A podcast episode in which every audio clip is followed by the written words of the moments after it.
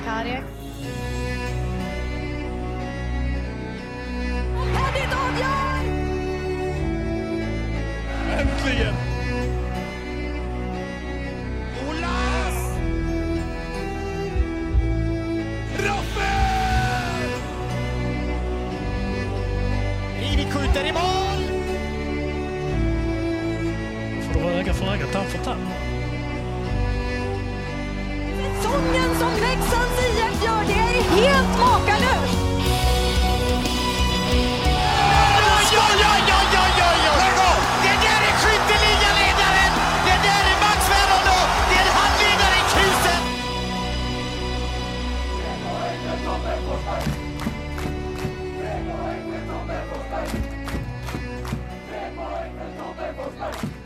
Ser här i WhatsApp att det är på eh, ja, en vecka extra, ett år sedan vi hördes av senast. Ja, du har ju flyttat en vecka med seriestarten. så Ja. Det stämmer.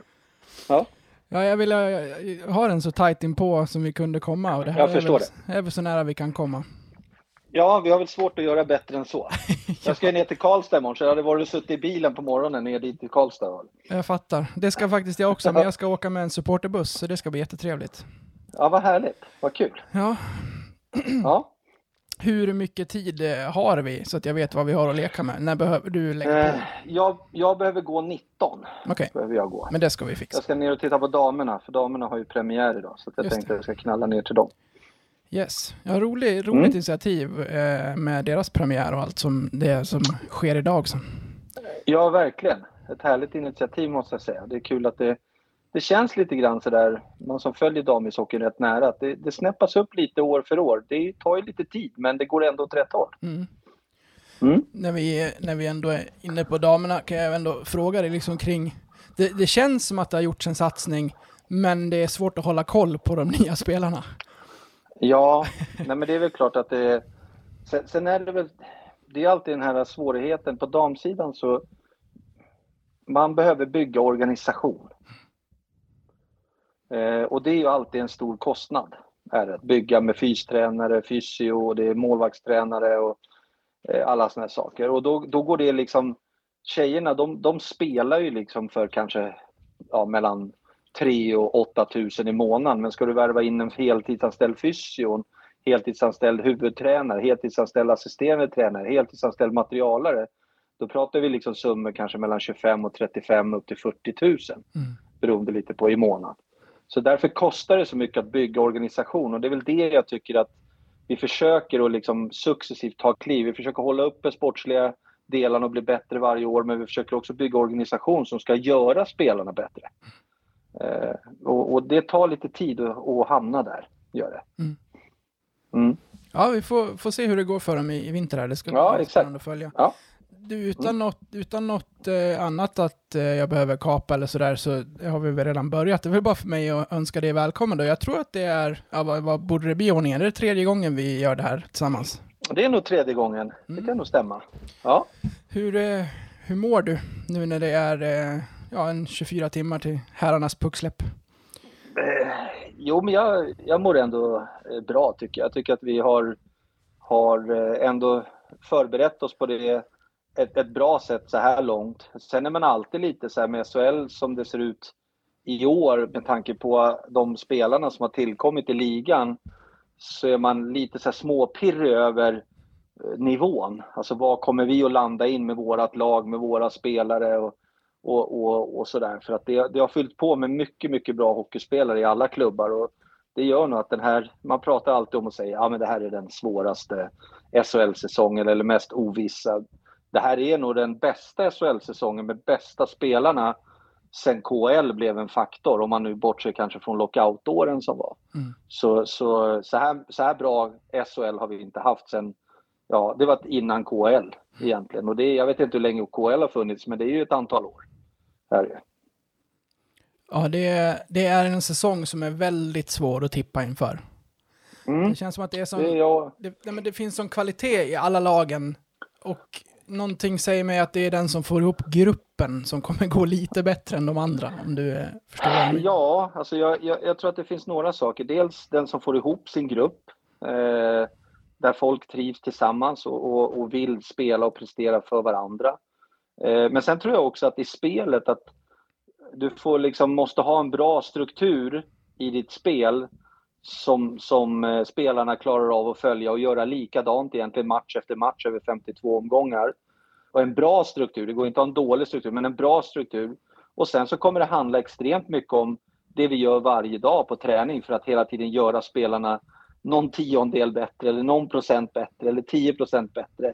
För att från nu 1 augusti när vi har gått på is så vill man ju att laget ska ha liksom en liten pil uppåt ända fram till säsongen är över egentligen. Så, att, så att, eh, jag tror att det är de tre faktorerna som kommer vara extremt viktigt med tanke på att på pappret så jag har jättesvårt att säga att de här kommer vinna och jag har jättesvårt att säga att de här kommer hamna i botten. Eh, det, det är nästan till omöjligt faktiskt och då har jag ändå hållit på med det här i rätt många år. Har jag gjort. Värvar man, har det liksom, kan det ha ändrats i klubbarna kring att man värvar kvaliteten eller värvar man kvaliteten för den struktur som redan har funnits i klubben i många år? Eh, jag skulle nog säga att man, man, man försöker ju värva kvalitet utifrån den strukturen som finns. Mm. Och det tänket man jobbar på. Så där försöker man ju liksom hitta spelare som ska fungera, som är så pass bra och duktiga och ska kunna passa in i den strukturen som man har på ett bra sätt. Eh, så, men med den mängden bra spelare som har funnits, det är inte så att det har liksom varit rea på spelarna och en superdrös, men det är väl självklart att det som kanske var en första lina i SHL förra året är nästan till en andra lina i år. Mm. Är det. För att det har fyllts på liksom med 3, 4, 5 och då går man in och tittar på vilka spelare som har kommit till klubbarna så ja, du hittar ju liksom kanske 3 till 5 spelare som har kommit ifrån KL in i varje förening egentligen. Eh, och det är klart att då höjs ju kvaliteten på ligan. Så det, det kommer bli tufft. Det kommer bli tufft. Mm när man är GM som du är, vilket kvartal på året skulle du säga är lugnast för, för din del? Eh, nej, och ofta så är det lugnast den här tiden när, om man nu är klar med sin trupp vill säga, så har liksom tänket klart, så någonstans kanske ifrån början när man precis har gått på is i augusti fram tills det liksom serien drar igång. Sen kan det hända saker och ting, men det kan också vara lite lugnt beroende på hur laget går och mm. vad som händer med skador och resultat och sånt där, så kan det vara lite lugnt fram kanske in i mitten på oktober. För där någonstans börjar man ju att jobba dels med att förlänga befintliga spelare och diskutera men också börja titta på truppen framåt. Hur ska nästa års trupp se ut och, och sådana saker. Så att det är väl den här perioden kanske någonstans från, från 3-4 augusti fram till jag säger kanske 20-25 oktober då, som jag hoppas att det kan vara lite lugnt. Hur har den här sommaren varit och gått i vågor? Det, det, jag menar, jag tänker med alla NHL-flykter som, som blev och, och allt. Ja, men det, det, har väl varit, vi, vi har ju flyttat mest i sommar känns det som. Vi har, vi har ju flyttat ifrån, vi flyttade ifrån Stockholm i juni och sen flyttade vi in internt i Leksand i juli så att vi har ju mest flyttat. Men jag hade ju en så här, vi hade satt våran trupp, vi hade satt vårt lag, vi kände oss nöjda med det vi hade och kanske skulle finlira med någon spelare hit eller dit. Och så tänkte jag, vad skönt, för jag ska ju flytta mycket i sommar, så att det här blir ju kalas. Ända fram till början på juni när jag upptäckte att det här blir inte kalas. blir det inte. Så, så att det är väl klart att där och då så gällde det att ha en liten backup-plan också när, vi, när det börjar. Vilka spelare vill vi, skulle vi kunna rekrytera in snabbt? Eh, vilka spelare från Hockeyallsvenskan finns tillgängliga för oss att som vi verkligen känner skulle kunna påverka våran grupp i en positiv riktning. Och samtidigt också fortsätta titta på den här toppspelaren eller de här kanske enstaka spelarna som man, man, man eh, hade tänkt att få in från första början. Sen är det så att man hamnar i en sån här situation så det blir liksom inte billigare. Det blir inte det. De här killarna som lämnar oss är ju killar som, de är ju på något sätt i en, vi har inte riktigt fått ta del av deras stora sportsliga framgång till den pengen vi betalar. Utan det är rätt billiga spelare som har börjat att leverera sportsligt och har en fantastisk utveckling och så försvinner de. Så att ska man ersätta liksom det som de har gjort hos oss och det vi förväntar oss så blir det liksom inte billigare. Det blir inte det. Eh, så att det, det, det vart lite rörigt där ett tag, men, men jag tycker ändå att vi har fått ihop det i, i slutändan på, på ett bra sätt, det tycker jag. Mm. På tal Mm. om att eh, tippa och sådär måste jag ändå lyfta fram en när jag lyssnade på Expressens podd där från upptaktsträffen med Adam Johansson. Lyssnade du på, hörde du vad Mitell sa? Nej, jag har inte hört, inte hört någonting. Nej, men om jag citerar honom så säger han, han, han får frågan vilka möten i finalen och då så säger han att jag förstår inte hur Leksand ska missa topp fyra med det här laget. Eh, och, eh, och jag ser Ja. dem som motståndare i SM-finalen. Ja. Han vill, han vill väl rulla över pressen, eh, men han, han har väl med sig själv där också i det avseendet. Men eh, vi har ju spelat två gånger mot Färjestad så att det, det ska bli oerhört spännande nu när det kommer jackas upp ytterligare några snäpp i, i, när serien drar igång. Det kommer ju bli lite annat eh, tempo än det som kanske har varit i Strömstad och det som var i Malung när vi spelade mot dem.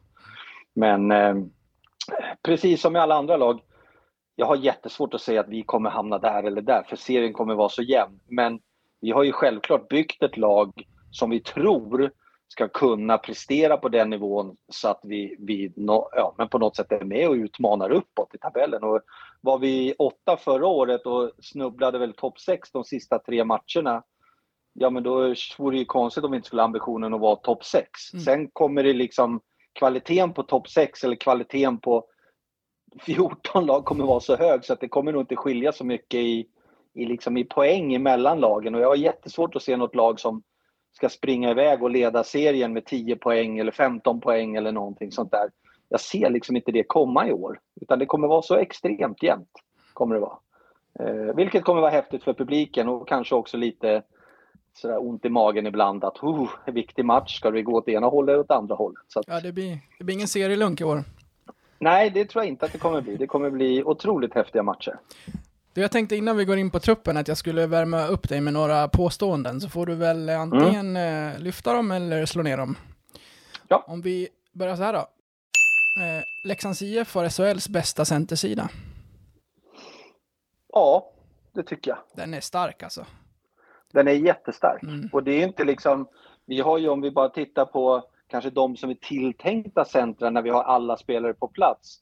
Sen måste jag säga, jag är otroligt imponerad av Kalle Östmans försäsong som han har spelat.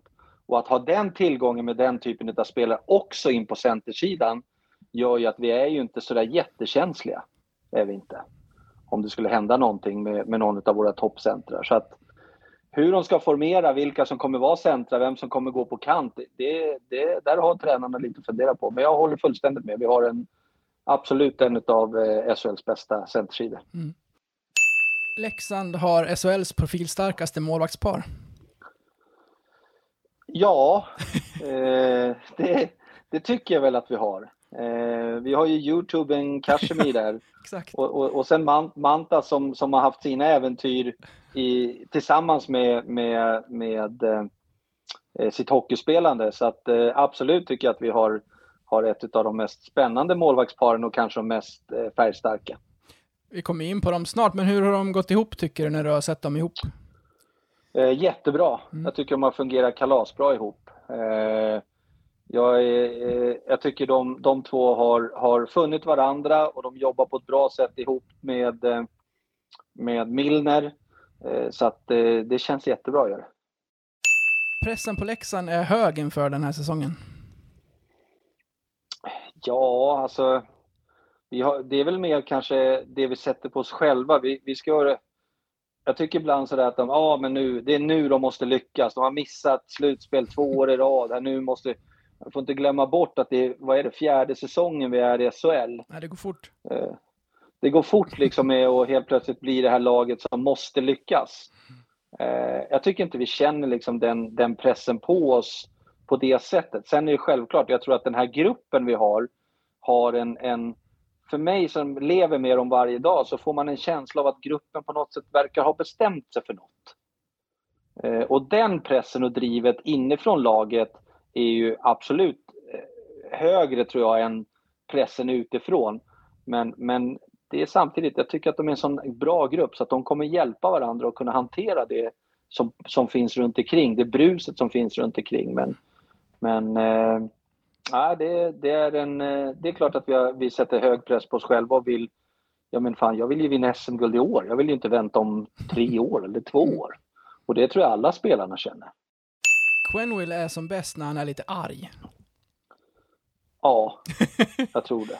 Ja, Jag tror att han, han, han kommer nog eh, han kommer nog reta gallfeber på några i vinter, det är jag helt övertygad om. Så att, eh, och sen är han ju en underbar personlighet som det är nästan så att han coachar mer än vad Challe gör i båset ibland. Han snackar ännu mer och, och styr och ställer och talar om och gapar och skriker och lever över. Och på ett sätt gillar jag det, för jag tycker att vi också har haft en grupp som har varit lite mer vattenkammare, lite tysta, försiktiga.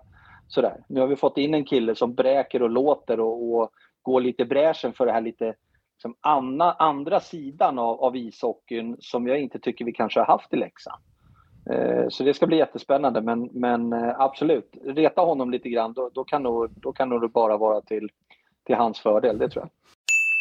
av de med utgående kontrakt blir Knuts den som förlänger först. Oj! Eh, det vet jag inte. Nej. Jag vet faktiskt inte det. Jag, eh, jag känner lite så här, jag tycker att vi, vi har rätt många kontrakt som går ut. Eh, jag gillar det på ett sätt. Ofta så brukar spelare prestera lite bra när det finns en liten blåslampa i häcken på dem. Eh, och det gör det när kontraktet går ut. Eh, och framförallt om man trivs i Leksand och verkligen känner att man vill vara kvar för att, för att det är någonting positivt här. Eh, men sen så, så tänker jag också att, eh, att vi, vi har också en möjlighet nu att se lite vad det här laget klarar av. Och är det så att man känner att det här lagbygget som vi har här i år, nej, det är inte riktigt det vi vill gå in i säsongen 23-24 med, då kommer vi nog göra rätt stora förändringar. Och då har vi möjligheten, så därför ska jag inte säga att jag kommer liksom att kasta mig på förlänga-knappen det första jag gör med någon spelare. Utan jag vill se lite vad det här laget tar vägen, jag vill se lite hur det utvecklas, jag vill se lite hur det presterar. Och sen så därifrån sen kommer vi välja en väg med att nej men vi tror på de här gubbarna ytterligare några säsonger. Eller vi gör inte det. Mm. Så det är väl ungefär så vi resonerar. Um, någonting som du naturligtvis inte ska ta hänsyn till, men det fanns ju en liten, eh, vad ska man säga, det fanns åsikter när eh, ett par kontrakt tidigare här, till exempel Anton Karlsson och Jesper Olas inte förlängdes. Jag kan tänka mig hur det skulle låta om Mm. Jon Knuts inte får vara kvar. ja, nej men det, sen- är det självklart, det är väl alltid den här viktiga delen också av den här Leksandssjälen och det är väl Martin och Jon personifierad. Mm. Men jag tycker heller inte att man ska åka någon räkmacka bara för att Nej, man har det. inte. Utan i, i den här branschen går det ut på att prestera och leverera och i den bästa världen så fortsätter de som de gör och kanske till och med ännu bättre. Ja men då, då har ju de en fördel också av att de har Leksandshistorien i bakgrunden. Definitivt. Men Mm. Jag tänker liksom inte sätta mig i en situation där bara för att så måste man göra si eller så. Det tänker jag inte göra. Gillar oss var lyrisk över Mareks fysiska status efter att ha besökt honom. Ja, eh, jag, jag kan inte, jag, jag- förstår han. Marek är ett, ett unikum. Bara en liten rolig parentes kring, kring jag fick en bild när, när eh, Je- Jesper satt och tog en öl och Marek satt och drack något speciellt vatten och då frågade Jesper efteråt så här, men Marek tog inte han någon? Nej men du vet, det här vattnet va, det var något speciellt pH-värde som gjorde att kroppen tog upp det mycket, mycket bättre och det var mycket bättre för hans fysiska utveckling. Så att han ville, han ville fortsätta dricka det. Och det var tydligen svindyrt också, säger Jesper. Ja, såklart. Så att Ma- Marek är lite på den nivån. Ja. Han har, han har ett eget vatten. Ja, det, Han har ett eget vatten med rätt pH-värde för kroppen. ja. Det här med förresten att, att besöka eh, de utländska spelarna så här. Ni började väl med det förra året va? Nej, vi, vi började med det egentligen i somras. Okej. Gjorde vi. Eh, och anledningen till att vi gjorde det var ju för att vi kände att vi, men på något sätt så, det här är ju killar som har varit hos oss en liten tid och vi kände att dels behöver man visa att man bryr sig om dem, de tyckte det var kul att samlas och att vi också fick på något sätt lite koll på deras fysiska status och Jeppe och de fick gå igenom träningsprogrammen med dem i deras egen miljö. Eh, så, så att eh, jag tycker det var ett jättebra grepp eh, som vi gjorde eh, med dem och, och när Jeppe kom hem så var han också lite lugnare som ändå ansvarar mycket för, för de fysiska delarna. Han visste vad killarna hade för utmaningar, han visste var värdena låg och, och sådana saker. Jag tror att killarna också kände så här, men fasiken, vad, vad, vad härligt att de kommer över och bryr sig om oss. Nu jäklar ska vi chippa in och köra. Det var lite den känslan, så jag tycker det var ett otroligt bra grepp. Ja, kul för den gruppen att få ses över en, över en period. Verkligen, verkligen. Ehm, två kvar då. Trots att du bor så nära så har du fortfarande inte gått mellan hemmet och Tegera utan att en främling har hälsat på dig. Jo, men det, det har jag gjort när jag går tidigt på morgonen. då, då har jag nog undvikit eh, någon, tror jag. Eh, faktiskt. Men, men man kan väl säga så här att 85 procent av tillfällena så har jag nog hälsat på någon och Ja, pratat med någon. Jag har en liten äldre herre som bor på min stig neråt där. Han brukar ofta vara ute på sin tomt. Eh, och han brukar alltid vilja säga någonting sådär när, han, när, när man swishar förbi där. Mm. Brukar det. Men, men eh, det, det har hänt några få tillfällen när faktiskt att jag har bara kunnat gå raka vägen ner själv. sista. Det blir tårta för Anton vid första SHL-struten. han får bjuda mamma och pappa på tårta då, det får han göra. Ja. Vi kommer in på Ja. han också, men vilken fin försäsong han också har gjort, vad han har tagit för sig. Ja, verkligen. Eh, han, han är ju liksom, det som är rätt roligt med honom är när han spelar så är han rätt obrydd. Eh, och det är rätt kul att se liksom. Det bekommer inte honom så mycket att det sitter 10 000 på läktaren eller att han slår någon indianare här och där, för det lyckas han med. Utan han, han är rätt obrydd i sitt spel och jag tror att det är det som är också lite hans framgång, förutom kanske den övriga talangen med, med sin skridskoåkning och rörlighet och klubba och såna här saker, så är det viktigt att det mentala på de här unga killarna inte liksom blir för stort och tar för stor plats. Mm. Och, och, och det tycker jag han är, han är så jäkla... Han, han har alltid ett leende på läpparna förutom när han inte gör mål i Modo, då blir han förbannad och slår klubban i plexit. Men, men annars så, så liksom på något sätt spelar han med en glädje hela tiden och väldigt obrydd. Och, och det, det tror jag har betytt väldigt mycket för han den här försäsongen som han har haft. Hej kära lyssnare. Detta var den fria versionen av detta avsnitt från Blåvita krigares podcast. En eh, liten teaser kan man säga. Om du är sugen på att lyssna vidare och samtidigt stötta oss i vårt arbete så att vi kan fortsätta göra podden även framöver kan ni göra detta via Patreon. Då går ni in på patreon.com och söker upp Blåvita krigare eller så går ni in på patreon.com snedstreck blavita krigare. Alltså patreon.com snedstreck blavita krigare. Där kan ni sedan från 19 kronor i månaden stötta podden och på så sätt hjälpa oss att driva den vidare. När ni valt att stötta oss där får ni också en beskrivning i på hur ni går tillväga för att enkelt koppla Patreon-avsnitten till just er vanliga podcast-app. Det vill säga, ni behöver inte lyssna på oss i Patreon-appen, utan kan istället eh, blanda våra avsnitt från Patreon bland era andra poddar som ni lyssnar på. Så sök upp oss på Patreon, stötta oss där och så kan ni snart lyssna vidare på resterande delen av det här avsnittet. Stort tack på förhand. Ni är bäst. Ha det fint!